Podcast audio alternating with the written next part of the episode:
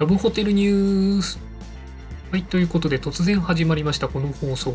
普段はラブホテル放浪ラジオという番組を月1回放送しているんですけれども、こちらはもっとカジュアルに最近見かけたラブホテルに関するトピックを 2,3 個短時間に紹介していきたいなというふうに思います。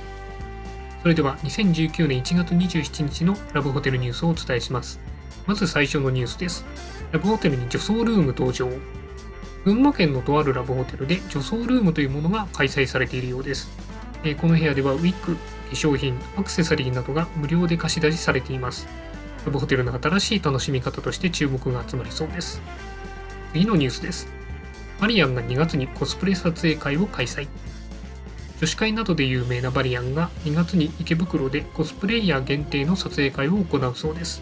当日は和風のロケ地でプロのカメラマンが撮影してくれるとのことです。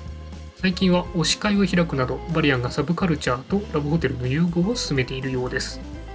最後のニュースです。若者のラブホテル利用時間 2,30 分が増加。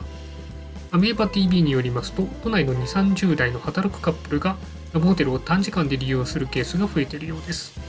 仕事の後に手短に用事を済ませて、シャワーでリフレッシュ、そのまま食事や買い物に行く拠点としてラブホテルを活用しているようです。この他にも女性の一人利用者も増えているそうで、今後時代に合った休憩プランが増えるのではというふうに思います。